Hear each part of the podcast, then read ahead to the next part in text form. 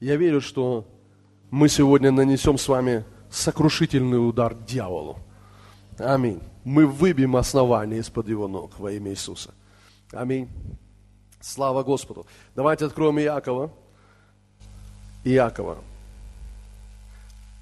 Четвертая глава, седьмая. Очень важно нам осознавать, что значит покориться Богу, что значит противостоять дьяволу. А, другими словами, мы можем сказать так. Покоритесь всему тому, что приходит от Бога. И противостаньте всему тому, что приходит от дьявола. Противостаньте тем вещам, которые приходят от Бога. Потому что если что-то приходит от Бога, то мы с вами не можем этому противостоять. Ну, это на самом деле глупо. Во-вторых, это э, как раз та ну, проблема, которая есть у многих христиан. Потому что все напутано. Такой, знаете, салат в голове. Э, и, и мы не знаем, что принимать, ну, чему покоряться, да, а чему противостоять. Очень часто христиане покоряются тому, чему надо противостоять, и противостоят тому, чему нужно покоряться. И одна из тех вещей, которые мы должны с вами четко осознавать, это то, что страх приходит от дьявола. Страх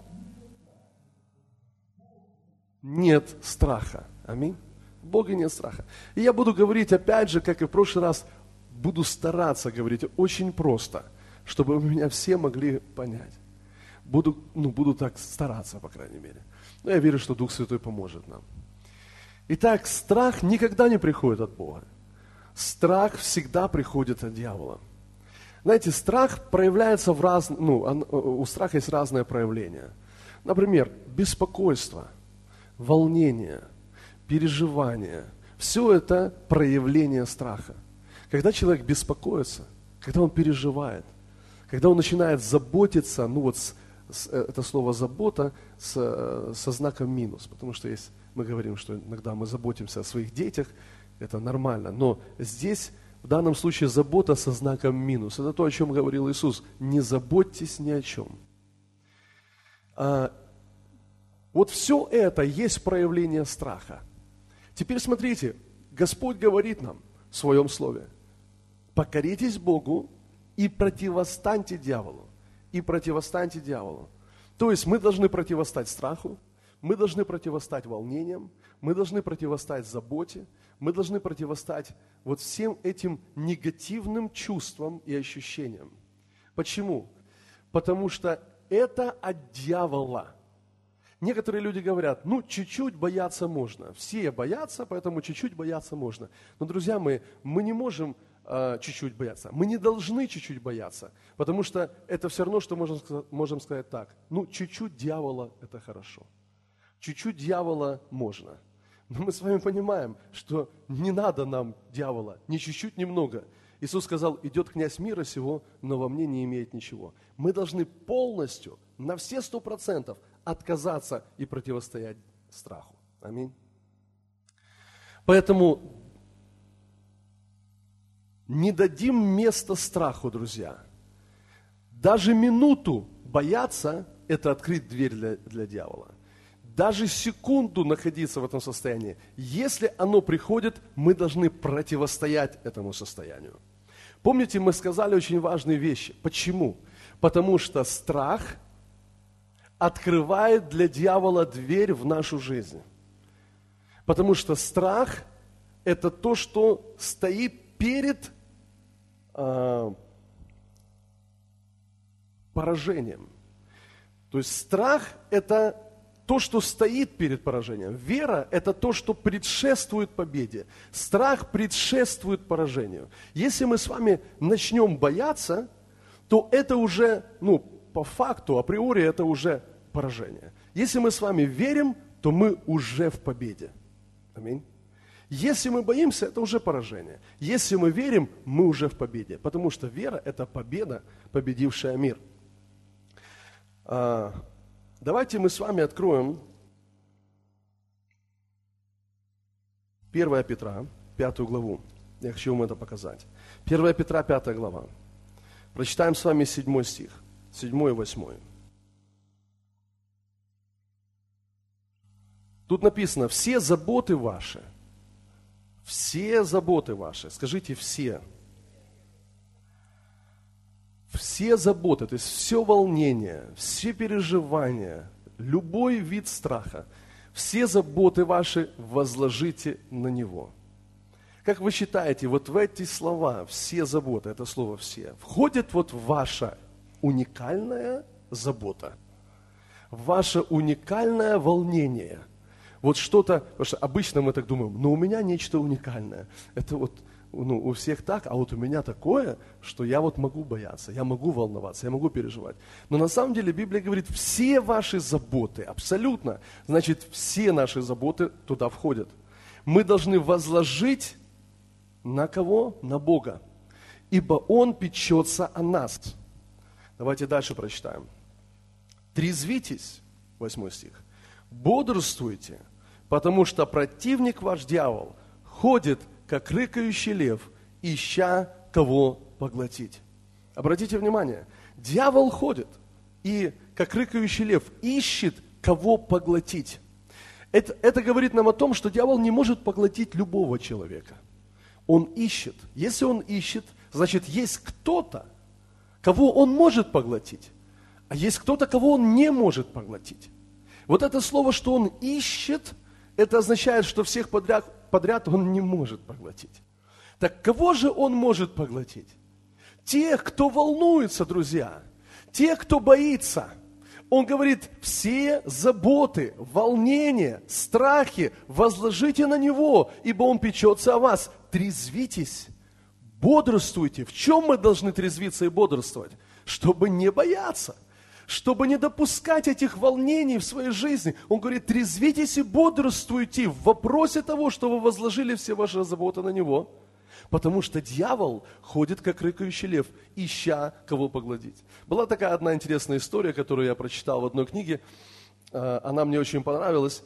Один проповедник писал, рассказывал такую историю, что они пошли на охоту еще с, с другим проповедником. И они, ну, это не в нашей стране. И, и они, значит, замаскировались там, и они охотились на, на львов. И они замаскировались и сидели там с ружьями, ждали. И, значит, этот второй человек, он достает такую, как, такую, знаете, как типа свистулька такая. И он начинает дуть туда и издавать какие-то такие странные звуки.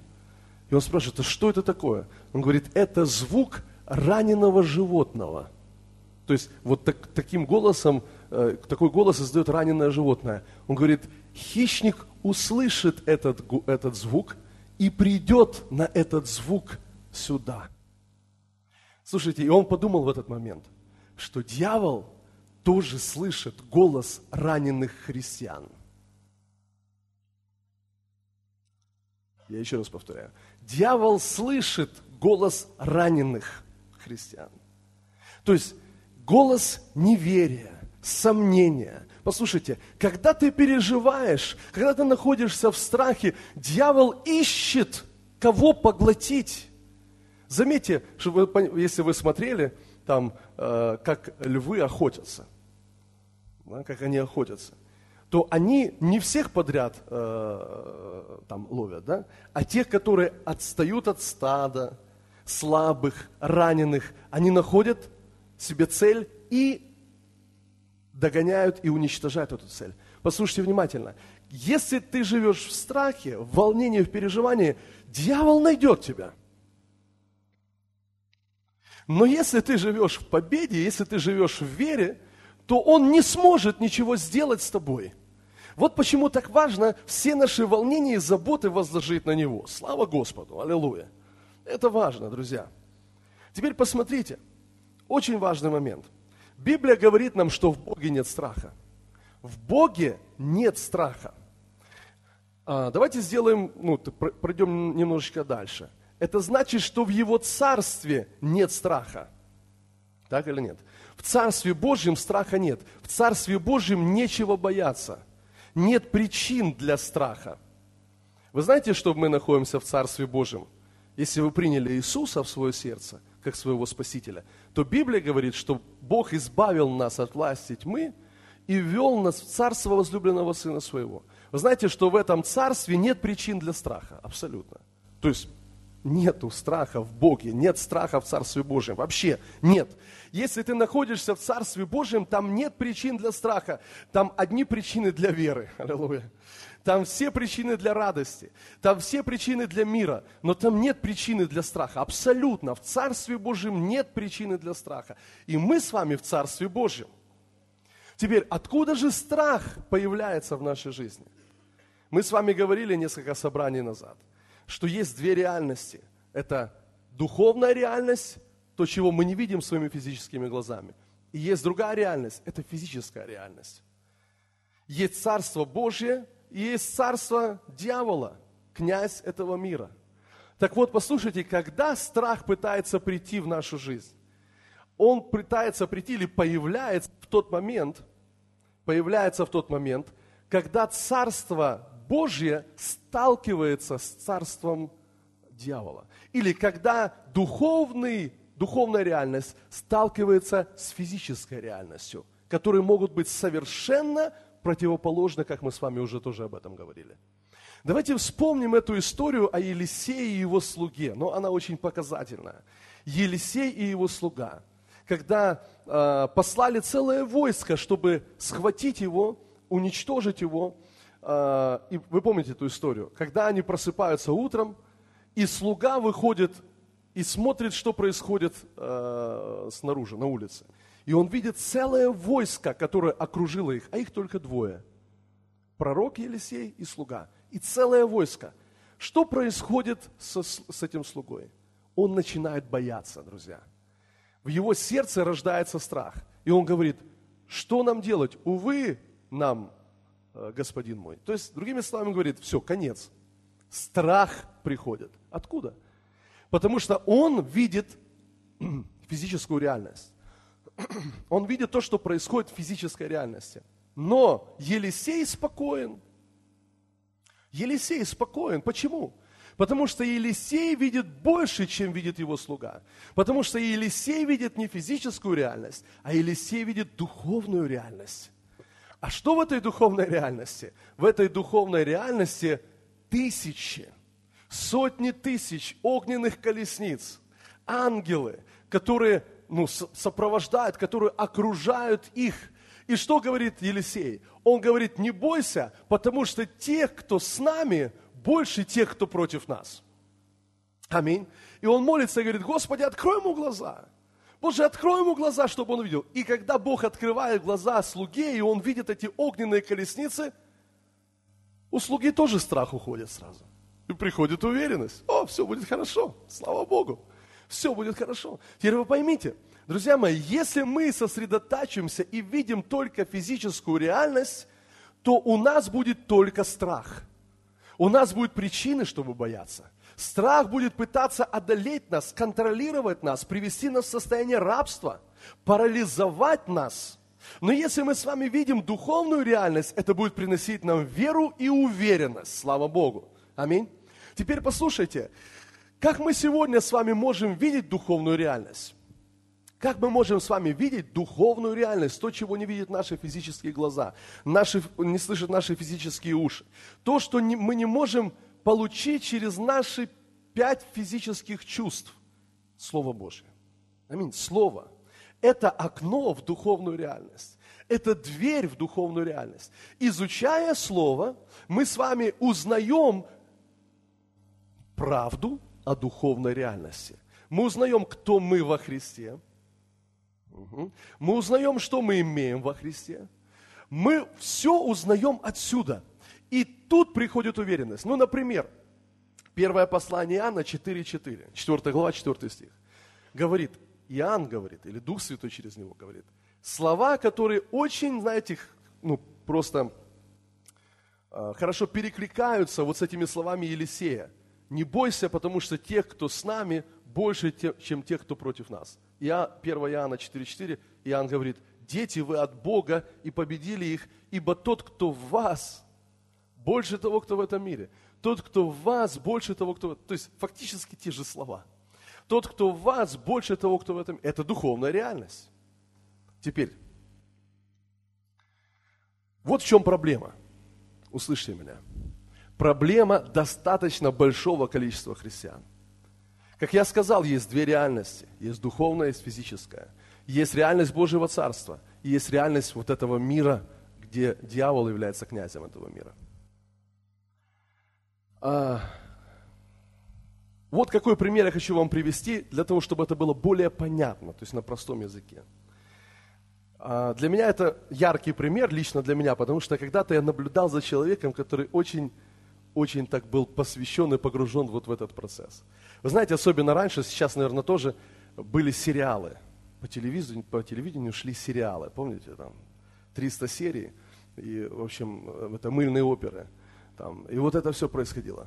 И, знаете, я не знаю, может быть, кто-то из вас был таким человеком, которые, которые ну, пос, были посвящены этим сериалам. Ну, вот, реально смотрели. И было интересно, там, что там происходило и так далее. Так вот, смотрите, на что это похоже.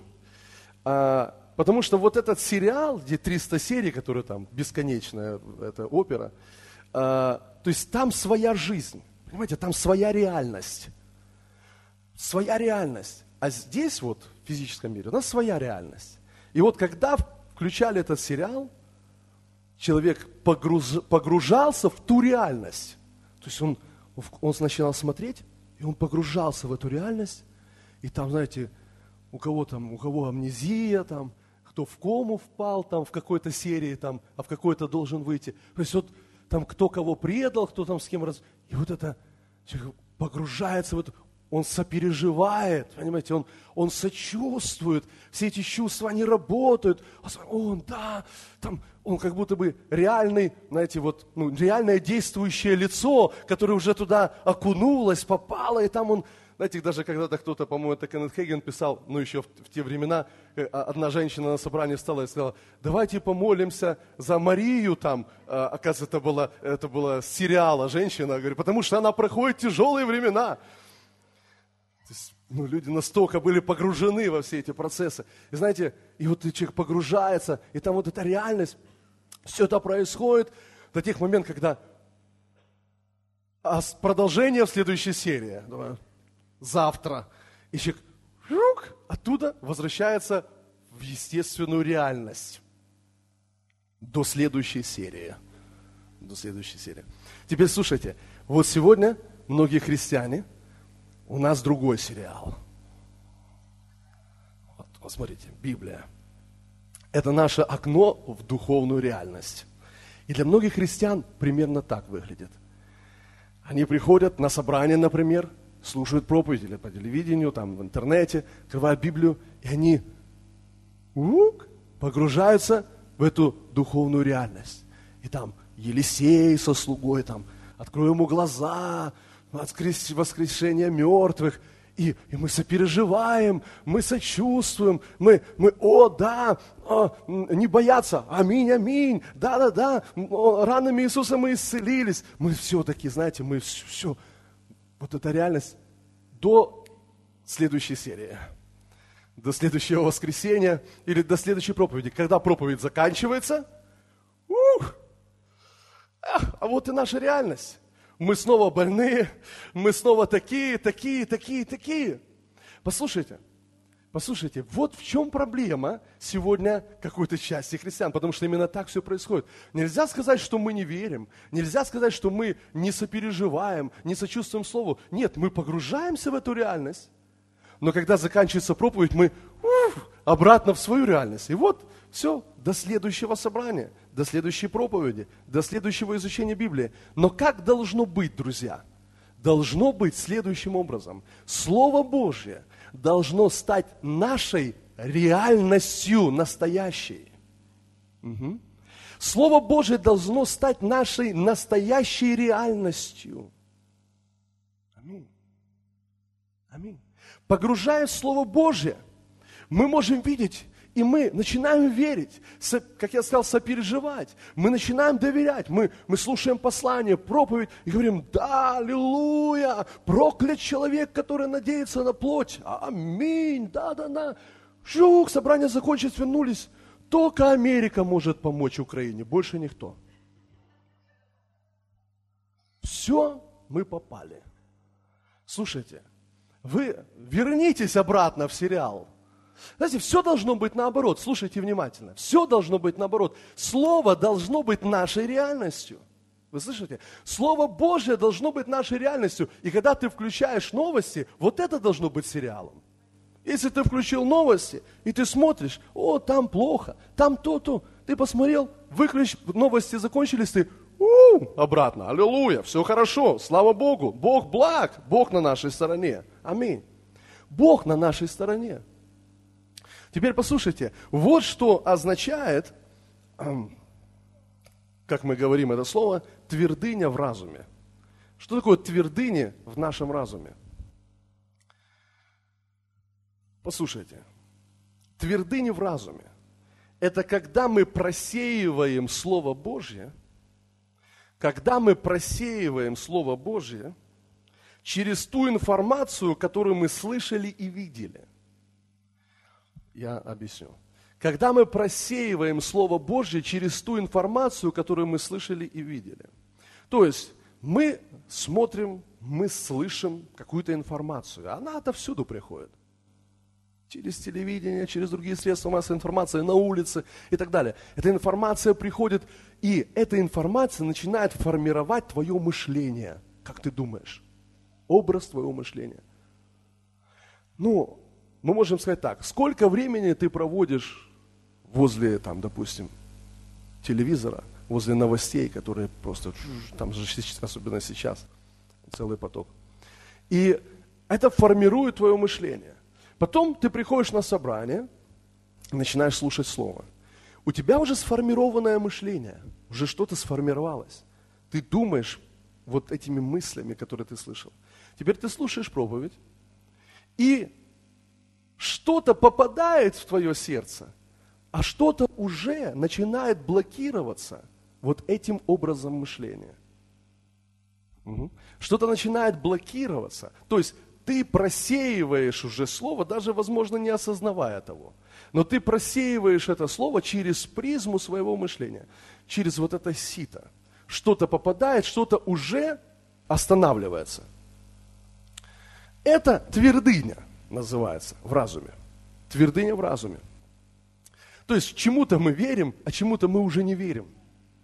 Что-то уже не доходит до нашего сердца. Теперь, как должно быть, друзья? Что такое обновленное мышление? Обновленное мышление – это когда мы просеиваем информацию, которую мы слышим и видим через Слово Божье. Разницу видите? Твердыня в разуме – это когда мы просеиваем Слово Божье через ту информацию, которую мы слышали и видели. Но обновленное мышление – это когда мы просеиваем информацию, которую мы слышим и видим через Слово Божье. Угу. Если информация, которую мы слышим, противоречит Слову Божьему, она не попадает в наше сердце. Мы останавливаем эту информацию, мы не позволяем этой информации поселиться в нашей жизни – можно услышать ваше аминь, аллилуйя, слава Богу. Слава Богу. Это касается всего. Это касается нашего здоровья, это касается финансового состояния нашей жизни.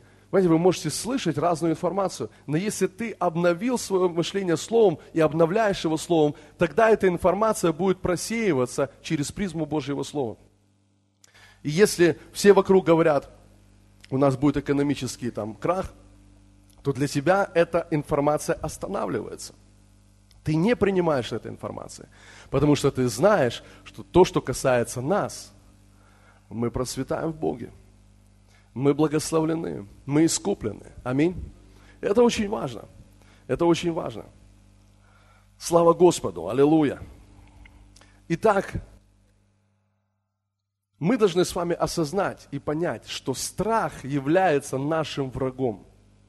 Одна из проблем христиан, я верю в это, вообще людей, что люди очень часто воспринимают страх или э, да, воспринимают страх как нечто нормальное, ну, само собой разумеющееся. То есть, ну, все же боятся, все же переживают страх, поэтому нормально немножечко попереживать, нам нормально немножечко поволноваться. И наш взгляд на эти вещи, вот здесь большая а, опасность. Если ты воспринимаешь страх как нечто нормальное, а страх не есть нормальные вещи. Потому что нормально для человека то, что приходит от Бога. Это нормально. Но то, что не приходит от Бога, это ненормально, это неправильно, это неестественно для нас. Библия говорит, что Бог не дал нам духа боязни, Бог не дал нам дух страха, но дал нам дух силы, любви и здравого ума. Вот поэтому страх, в страхе нет ничего нормального. Но часто люди воспринимают страх как нечто нормальное. Они привыкли жить с волнением, с переживанием, Некоторые люди даже переживают из-за того, что они перестали переживать. Угу. Некоторые люди начинают волноваться в тот момент, когда вдруг они осознают, что-то мы перестали волноваться, что-то не так. Надо волноваться. То есть вы поймите, что люди настолько привыкли жить в переживаниях и волнениях, что это стало такой, как будто бы естественной их частью, частью их жизни – но, друзья мои, именно из-за этого и приходят проблемы. Именно из-за этого приходит поражение. Если мы остановим страх, мы остановим дьявола. Если мы остановим страх, мы остановим дьявола. Я еще раз скажу. Если мы остановим страх, мы остановим дьявола. Потому что наше сражение, друзья мои, это прежде всего сражение с этим чувством страха или с духом страха. Слава Господу! Слава Богу. Вот поэтому мы должны с вами понять это, осознать это и действовать в этом. Слава Господу, аллилуйя. Слава Иисусу Христу. А я хочу, чтобы мы с вами еще кое-что с вами посмотрели. Давайте посмотрим несколько историй, где как раз происходит вот это столкновение между физическим и духовным, духовным миром. Деяния апостолов давайте откроем. Деяния апостолов, 27 главу. 27 главу. Давайте прочитаем с 14 стиха. Вы знаете эту историю, когда апостола Павла – Значит, на корабле они отправились, он был ну, узником, там не только он один был.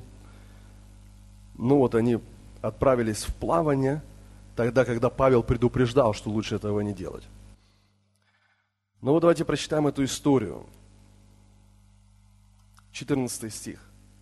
Но скоро поднялся против него ветер бурный, называемый Эвроклидон. Эвроклидон.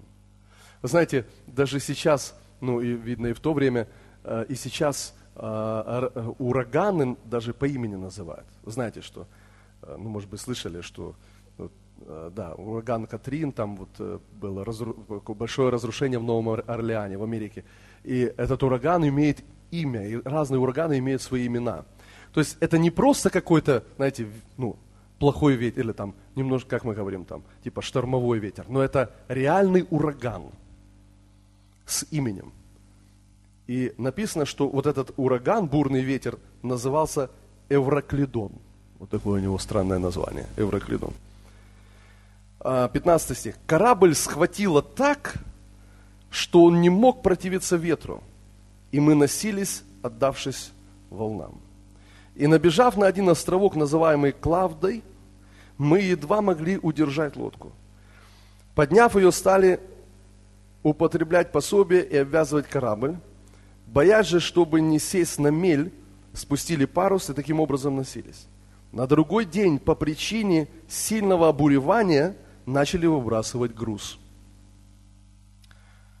А на третий мы своими руками побросали с корабля вещи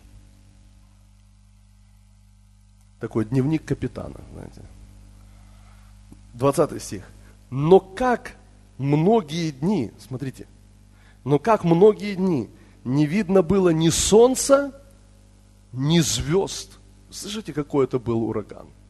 Многие дни не видно было ни солнца, ни звезд. Включите воображение свое сейчас. То есть представьте, что там происходило. Но как многие дни не видно было ни солнца, ни звезд, и продолжалась немалая буря, то, наконец, исчезла всякая надежда к нашему спасению. Наконец исчезла всякая надежда к нашему спасению.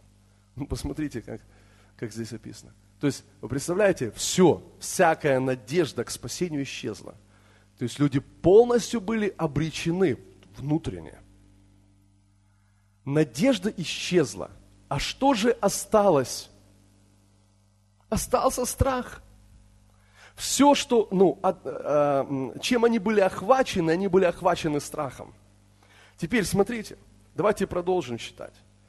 И как долго не ели, то Павел, став посреди них, сказал, мужи, надлежало послушаться меня и не отходить от Крита, чем и избежали бы сих затруднений и вреда.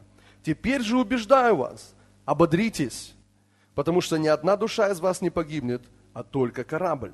Ибо ангел Бога, которому принадлежу я и которому служу, явился мне в эту ночь и сказал, смотрите, с чего начинаются слова этого ангела. Не бойся. И сказал, не бойся. Чем было наполнено сердце Павла? Страхом. Приходит ангел и говорит, Павел, не бойся. Ты что, не видишь, что происходит? Ты не видишь, какой ураган? Ты не видишь, что уже мы повыбрасывали с корабля все, что мы только могли выбросить. И все равно, в общем, мы идем ко дну. Нет никакой надежды на спасение. Ангел появляется и говорит, не бойся, Павел. Понимаете, есть нечто в духовной реальности, что дает нам надежду, уверенность и поднимает нас веру. И он говорит, не бойся, Павел, противостань страху, Павел, перестань бояться, Павел. Но тут есть причины для страха, причины есть, оправдания нет. Вы знаете, вы скажете, у меня есть причина, чтобы бояться. Может быть, у вас есть причина, чтобы бояться. У вас нет оправдания, чтобы бояться. Потому что у страха нет никакого оправдания. У страха есть причины, но у него нет оправдания. Если ты боишься, страх обязательно принесет поражение и разрушение в жизнь. Вы когда-нибудь заметили, что, э, замечали, думали над этим, что страх никогда не приходит после событий.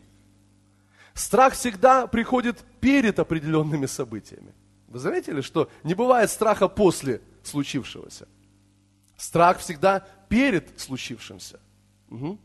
Это очень важный момент. Мы говорили с вами об этом. Почему? Потому что страх это, э, это, э, это та духовная сила дьявола, которая всегда стоит в, стоит в авангарде его э, полчищ. Страх всегда стоит впереди. Страх это то, что то, что мы первое с вами переживаем и ощущаем, когда дьявол что-то пытается сделать в нашей жизни – Страх идет впереди. Поэтому если мы с вами противостанем страху, мы сразу же противостоим дьяволу. Дьявол ничего не сможет сделать нам, если мы не будем бояться. Аминь. Слава Богу. И он говорит, Павел, не бойся. Павел, не бойся.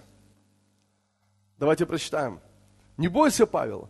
Тебе должно предстать пред Кесаря, и вот Бог даровал тебе всех плывущих с тобою. Что, что делает Бог? Бог напоминает ему его судьбу, судьбу Павла. Бог напоминает ему волю Божью о Павле. Говорит, Павел, тебе предстоит предстать пред Кесаря в Риме. Павел, не бойся. У тебя есть судьба, у тебя есть предназначение, и ничто не сможет остановить тебя. Мало того, всех этих людей я дарю тебе. То есть они не погибнут, они будут жить вместе с тобой. Аллилуйя. Слава Богу. Смотрите дальше. 25 стих. Павел говорит, поэтому ободритесь, мужи. Аллилуйя. Он говорит, ободритесь, перестаньте бояться. Ободритесь, мужи. Ибо я верю Богу, что будет так, как мне сказано. Аллилуйя. Вы верите Богу, что будет так, как вам сказано? Вы верите Богу, что будет так, как Он сказал? Он говорит, ободритесь. Ободритесь, слава Богу, аллилуйя. Дальше. нам должно быть выброшенным на какой-нибудь остров.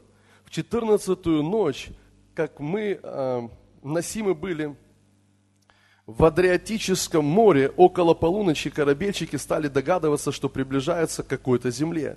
И вымерив глубину, нашли 20 сажен. Потом на небольшом расстоянии вымерев опять нашли 15 сажен. Опасаясь, чтобы не попасть на каменистые места, бросили с кормы четыре якоря и ожидали дня. Когда же корабельщики хотели бежать с корабля и спускали на море лодку, делая вид, будто хотят бросить якоря с носа, Павел сказал сотнику и воинам, если они не останутся на корабле, то вы не можете спастись.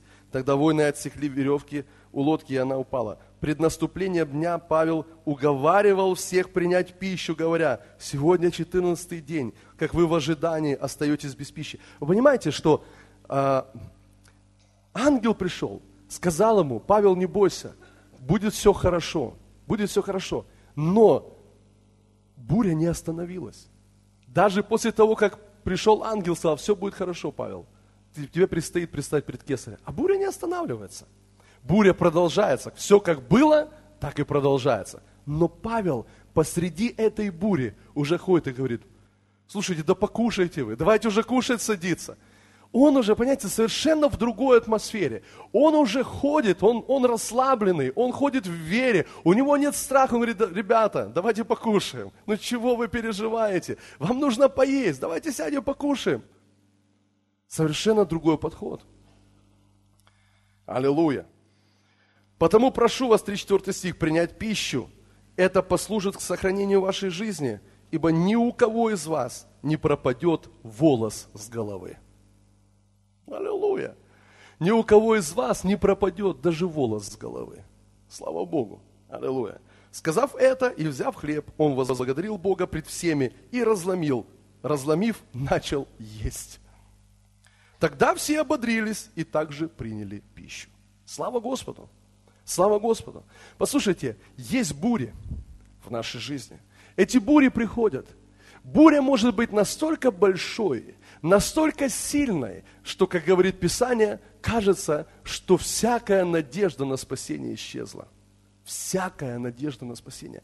Если мы смотрим на физическую реальность, то нет никакой причины, чтобы, ну, чтобы ободриться, чтобы верить, чтобы как-то успокоиться. Никакой причины. Всякая надежда исчезла на спасение. Но есть причина, и эта причина находится в Божьем Слове. Эта причина находится в духовной реальности, в духовном мире. Аллилуйя! Слава Богу! И посмотрите, что э, первое, что говорит ангел. Он говорит, не бойся, Павел. Для того, чтобы победить эту бурю, тебе нужно не бояться. Не бояться. Давайте откроем Марка. Евангелие от Марка, 5 глава. Мы посмотрим еще одну, нет, четвертая. Мы посмотрим еще на одну бурю. Еще на одну бурю и на ситуацию, которая происходила с Иисусом Христом. Мне она очень нравится. Потому что фактически очень похожая ситуация, вот, которую мы только что читали с апостолом Павлом. Марка 4 глава, давайте посмотрим с 36 стиха. Они, отпустив народ, взяли его с собою, как он был в лодке. С ним были и другие лодки. И поднялась великая буря – Великая буря. Друзья мои, вот он. Новый сериал, который называется Великая буря. Сериал, который называется Великая буря. Поднялась великая буря. Очень похоже на то, что с Павлом было. Волны били в лодку, так что она уже наполнялась водою. А он, Иисус, спал на корме, на возглавии, его будут и говорят,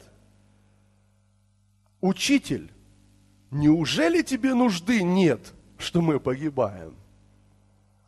Учитель, неужели тебе нужды нет, что мы погибаем? Обратите внимание на это.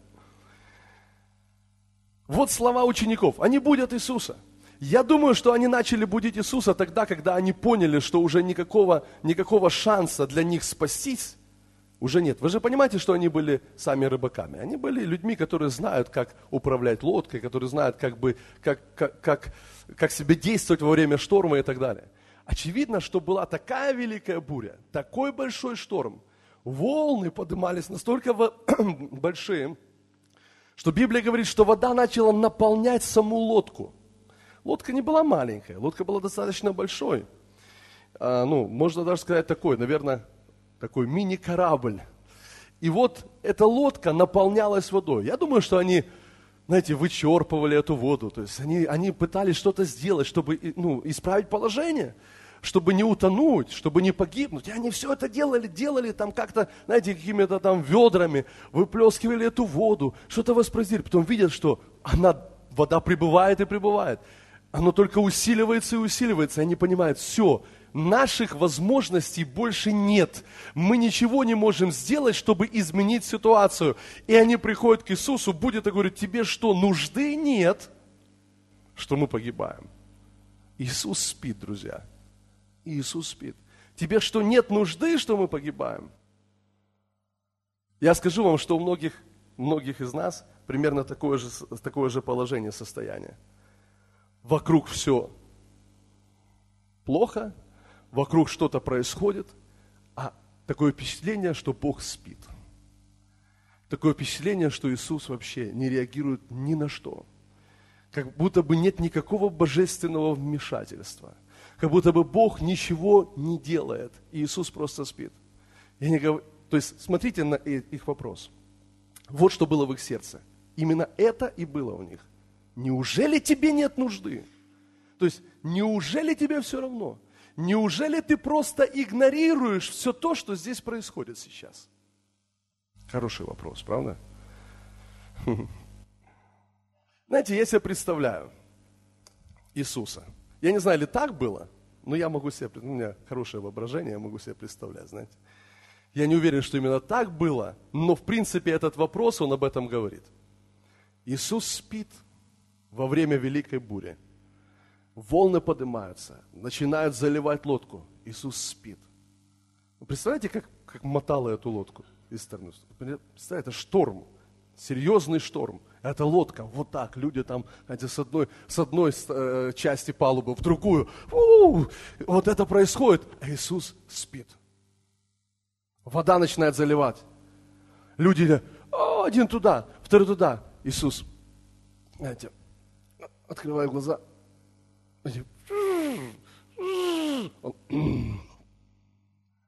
На другую сторону. Проходит время, они уже начинают вычерпывать эту воду ведрами. Опять Иисус смотрит, там они там, знаете, а, поворачивается на другую сторону и снова спит. И говорит, тебе что, нужды нет вообще? Ты что, не видишь, что происходит? Они будут его. Вы знаете, такая история была о Смите Вигглсерте, мне очень понравилась она. Ну, говорят, что это было на самом деле. Однажды он спал, и сам дьявол пришел к нему. И он просыпается и видит дьявола, который стоит. Он посмотрел, говорит, а это всего лишь ты. Повернулся и на другой бог и заснул. И оставил его стоять ни с чем. Вы слышите? Вот какое отношение было у этого человека. А, это всего лишь ты. Повернулся и начал спать. Я думаю, что Иисус сделал то же самое. Он посмотрел, и там кипиш такой, знаете, эти бегают, что-то выливают воду. Повернулся на другой бог и дальше спать и дальше спать. Теперь послушайте внимательно. Они будут его и говорят, тебе что, нет нужды? Он встает и запрещает ветру и морю. И море утихло. Ну, то есть, фактически, Иисус, открывая глаза и видя, что происходит, он понимал, это всего лишь сериал. Какая там серия? 25 серия сериала «Великая буря». Потом 38 серия великая буря. Он дальше спать. Понимаете? Послушайте, а, вот что говорит Иисус. Он запрещает ветру и морю, они успокаиваются, и он обращается к ученикам. Посмотрите, что он говорит. И сказал им, что вы так боязливы? Послушайте, вот на что указывает Иисус. Иисус не говорит им, вы должны были запретить ветру и морю. То есть на самом деле мы понимаем, что у нас есть власть запрещать и ветру, и морю. Но здесь Иисус им не говорит, ребята, вы должны были запретить ветру и морю. Он так не говорит. Мы иногда так читаем, мы иногда так думаем, что он так говорит, но он здесь так не говорит. Он говорит, почему вы так боязливы? То есть Иисус говорит, что ну, своим ученикам, что ваша проблема – это не ветер, это не море, Ваша проблема это не ураган, это не великая буря. Ваша проблема это страх. Вы слышите? Он не говорит, чтобы не запрещали ветру и морю. Послушайте, если ты будешь из чувства страха и переживания запрещать веру и мо, ветру и морю, ты можешь хоть, знаете, до посинения это делать. Ничего не будет происходить. Если ты из чувства страха это делаешь, а очень часто христиане молятся из чувства страха. Они начинают молиться, молиться, молиться, но все, что... Это, это на самом деле не молитва, это просто выражение твоего страха.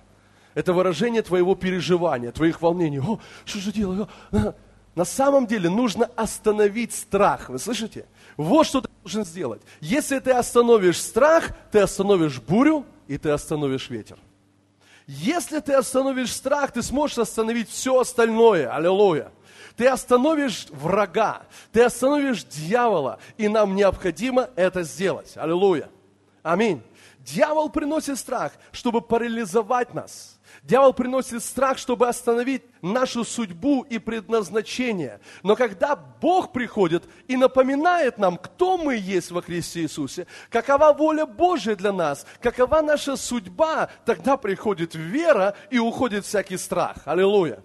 Иисус мог спокойно спать на этой, в этой лодке, Потому что он знал свое предназначение, он знал свою судьбу. Ему нужно быть в Иерусалиме. Он должен умереть на кресте, и он должен воскреснуть из мертвых. Аллилуйя! Он об этом знал, поэтому он спокойно мог спать там, потому что знал, никакая буря не остановит его.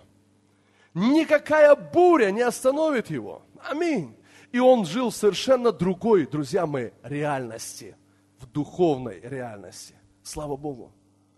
И послушайте, когда Бог приходит, когда Бог приходит, Библия говорит, что совершенная любовь изгоняет страх. Когда приходит Бог, первое, что Он делает, Он изгоняет страх из человека. Вы помните, что всегда, когда приходит Бог, всегда, когда приходит ангел или посланники от Бога, Первое, что они говорят человеку, не бойся. Вы читали об этом в Библии? Когда появляется Бог, человек его видит, Бог говорит, не бойся. Знаете, что это такое? Это совершенная любовь изгоняет страх. Страх, который есть э, в человеке. Знаете почему? Потому что Бог знает, что если в тебе есть страх, ты не сможешь принять его послание. Его послание к человеку всегда начинается с этих слов. Не бойся. А потом он передает послание. Если ты боишься, ты не можешь принять его послание. Ты не можешь быть его посланником, если ты боишься. Ты не сможешь увидеть чудеса и знамения в своей жизни, если ты боишься. Когда ты останавливаешь страх, или там, где ты побеждаешь страх, там начинаются чудеса и знамения. Аминь. Там, где ты останавливаешь страх, там начинаются чудеса и знамения. Вспомните Иаира. Иисус идет исцелить его дочь. Приходят люди и говорят, дочь твоя умерла, что смущаешь учителя? Утруждаешь учителя. На что Иисус говорит? Не бойся, только веруй, и спасена будет. Не бойся, останови страх, верь, и увидишь чудеса. Останови страх, верь и увидишь чудеса. Там, где останавливается страх, начинаются чудеса. Там, где есть страх, нет чудес. Вы слышите меня? В той сфере жизни, где ты побеждаешь страх, там происходят чудеса. Аллилуйя. Настоящие чудеса. Слава Господу. Аллилуйя. Там, где есть страх, там чудеса прекращаются. Слава Иисусу. Аллилуйя. Бог благ. Бог благ. Послушайте, когда э, Давид и Голиаф, помните эту историю? Голиаф выходит, там, народ Израиля, войско Израиля в одной части, в другой части филистимляне. выходит Голиаф, такая детина, да, три с половиной, там, с три с чем-то метра, здоровый такой мужик, и начинает говорить, давайте мне одного человека, я с ним сражусь. Если я его убью, то вы все будете нашими рабами. Если меня убьют, то тогда мы будем вам служить.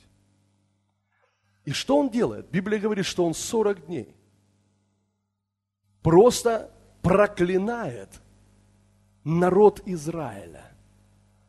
Он 40 дней каждый день выходит, знаете, такой, такое радио, поток информации.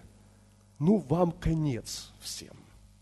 Все, вам пришел конец. СМИ, СМИ, СМИ, СМИ. Вам конец, конец, конец, вам всем конец, вам всем, ну что, вы посмотрите на меня, какой я здоровый, я большой, вам всем конец, конец, конец. И Библия говорит, 40 дней, все это воинство Израиля, конец, конец, нам конец, нам конец. Приходит паренек молодой по имени Давид. А он слышит это и говорит, что это за необрезанный филистимлянин? Говорит, а ну поднимите меня, я хочу его увидеть. И раз, кто это такой? Царь, пусти меня. Пусти меня, я его убью. Послушайте, Давид – это человек, у которого не было страха. И он выходит против него. Я не знаю, как его пустили. Но, очевидно, они были в таком состоянии страха, что они делали вообще, знаете, необъяснимые вещи. Они говорят, ну ладно, иди. И он выходит против этого Голиафа. У него только этих семь, по-моему, да, как камней он взял, и проща, и палка. Что говорит Голиаф? Я что, собака что-то вышел против меня с этой палкой? Он продолжает свою тактику. Слушайте, это тактика дьявола. Принести страх, запугать еще до сражения, вы слышите? И он начинает проклинать его своими богами. Он говорит, ты, я тебя там уничтожу. Он начинает это говорить Давиду. Давид говорит, ты идешь против меня с мечом и копьем, а я иду против тебя во имя Господа Саваофа. И знаете, что написано? Что он побежал ему навстречу. Давид побежал навстречу и запустил этот камень. И этот камень попал прямо его в лоб. Аллилуйя, слава Богу. И этот Голиаф упал. Он упал, Давид взял его меч и отрубил ему голову. Аллилуйя. Послушайте, кто это сделал? Давид? Нет, это сделал Дух Святой. Дух Святой направил этот камень прямо туда, куда он должен был попасть. Аллилуйя. Это сделал Бог. Это не была война Давида, это была война Бога, но то, что должен был сделать Давид, он должен был победить страх. Аминь, аллилуйя. Он должен был победить страх. Послушайте, пророк Илья, бесстрашный человек, вызывает 400 пророков вала и говорит, а ну давайте, начинайте, давайте, на, на чью жертву сойдет огонь, тот Бог есть истинный Бог. И они делают жертвенник. Одни делают жертвенник, и он делает жертвенник. Один, слушайте, против 400 пророков, против всего народа, который уже на то время отступил от Бога и поклонялся Валу. И он говорит, а ну давайте. Вы помните, как он себя ведет? Он смеется над ними. Говорит, что вы там, громче кричите? Может, у вас Бог заснул? На пенсию ушел? В отпуск ушел? Что он там вас не слышит? Давайте громче. Он смеется над ними. Бесстрашный человек, слава Богу, аллилуйя. Бесстрашный человек. И огонь сходит на жертву Илии. Что делает Илья? Он один убивает 400 пророка Вала. Он берет меч, и один человек убивает 400 человек. Друзья мои, вы не думайте, что это он был такой сильный. Это помазание, которое было на нем. Библия говорит, что рука Господня была на нем. Мало того, что он бил 400 пророков, ну вы представьте, не, не, не надо воображение включать сейчас.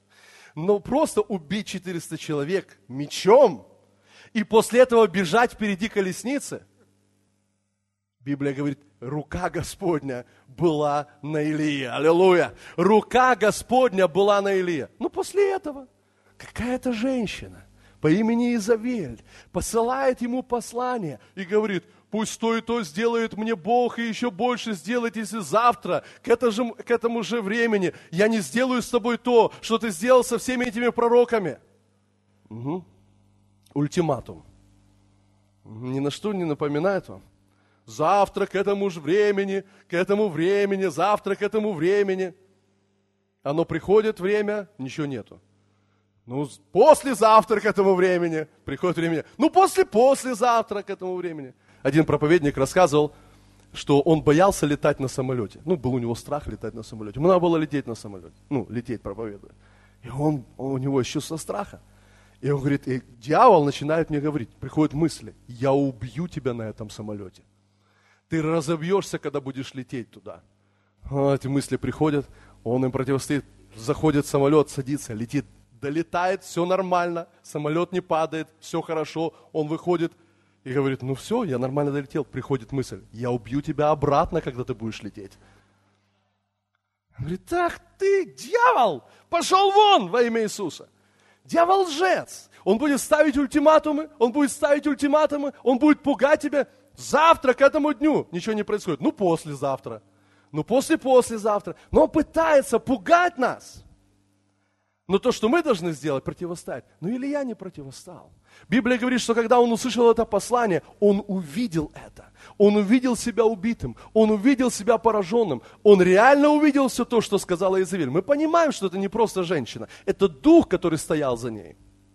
Дух Изавели – это дух страха, друзья. Это дух страха. И послушайте, Библия говорит, что он ушел. Он пошел в, эту, в пустыню, и потом Бог приходит и говорит, что ты здесь делаешь, Илья? Я не здесь хотел тебя видеть. Что говорит Илья? Он просто пересказывает Богу послание Изавель. Он просто говорит, всех пророков убили, жертвенники разрушены, и моей души ищут. Знаете, иногда бывает так. Ты говоришь, я молился. Ты не молился, ты пересказывал Богу послание дьявола. О, всех пророков убили, жертвенники разрушены, и моей души ищут. Бог как будто не реагирует. Он снова, что ты здесь делаешь? Это настолько впиталось в него, он снова говорит, всех пророков убили, жертвенники разрушены, и моей душе, снова третий раз, Илья, что ты здесь делаешь? Всех пророков убили. Он говорит, ладно, тогда время твое, Илья, подошло к концу. Помажь вместо себя Елисея. Помажь того, помажь того и помажь того. Послушайте, когда ты допускаешь страх, это останавливает твое предназначение – останавливает твою судьбу. Это касается отдельно каждого из нас, это касается страны в целом. Поэтому никакого страха. Аминь. Никакого страха. Послушайте, той, в той сфере, где ты побеждаешь страх, там начинаются чудеса. Настоящие чудеса. Если у тебя есть страх в какой-то сфере, там чудес не будет происходить. Давайте еще одно место, друзья, мы откроем и будем молиться. Аллилуйя. Слава Богу. Слава тебе, Господь. Скажи, я не боюсь. Аллилуйя. Исход. Четвертая глава. Давайте прочитаем с первого стиха. «И отвечал Моисей и сказал, а если они не поверят мне и не послушают голоса моего и скажут, не явился тебе Господь» не явился тебе Господь. И сказал ему Господь, что это в руке у тебя? Он отвечал, жезл. Господь сказал, брось его на землю. Он бросил его на землю, и жезл превратился в змея, и Моисей побежал от него. Ну, смотри, картина, да, помните? Давид куда бежал? На Голиафа. А Моисей убегает от, от, от жезла, то есть от змеи. Что происходит? Моисей бросает жезл. Он превращается в змею. И очевидно, что Моисей испугался. Библия говорит, что он начал убегать от этой змеи. Убегать. Теперь послушайте, что говорит Бог. Четвертый стих. «И сказал Господь Моисею, простри руку твою и возьми его за хвост». Возьми руку твою и возьми его за хвост. Вы понимаете, что Моисей боится, он убежал. Бог говорит, Моисей, вернись, возьми его за хвост. Ему нужно было переступить страх. Ему нужно было победить страх. И он возвращается и берет змею за хвост. И Библия говорит, что он снова превращается в жезл. Этим жезлом, друзья, он творил чудеса и знамения. В той сфере, где ты побеждаешь страх, в этой сфере начинаются настоящие чудеса. Аллилуйя. В той сфере, где есть победа над страхом, начинаются настоящие чудеса. Аллилуйя. Слава Богу. И пока, друзья мои, мы не сделаем этот шаг, пока мы не примем решение, я отказываюсь бояться во имя Иисуса. Аллилуйя. Аминь. Мы не принимаем этой ложной информации, этих ультиматумов, то, что дьявол пытается принести. Мы противостоим этому во имя Иисуса Христа. И мы благословлены. Аминь. Слава Иисусу Христу. Аллилуйя. Слава Богу. Слава Богу. Друзья мои, у нас есть духовная реальность. И эта духовная реальность, она записана в Божьем Слове. Аминь.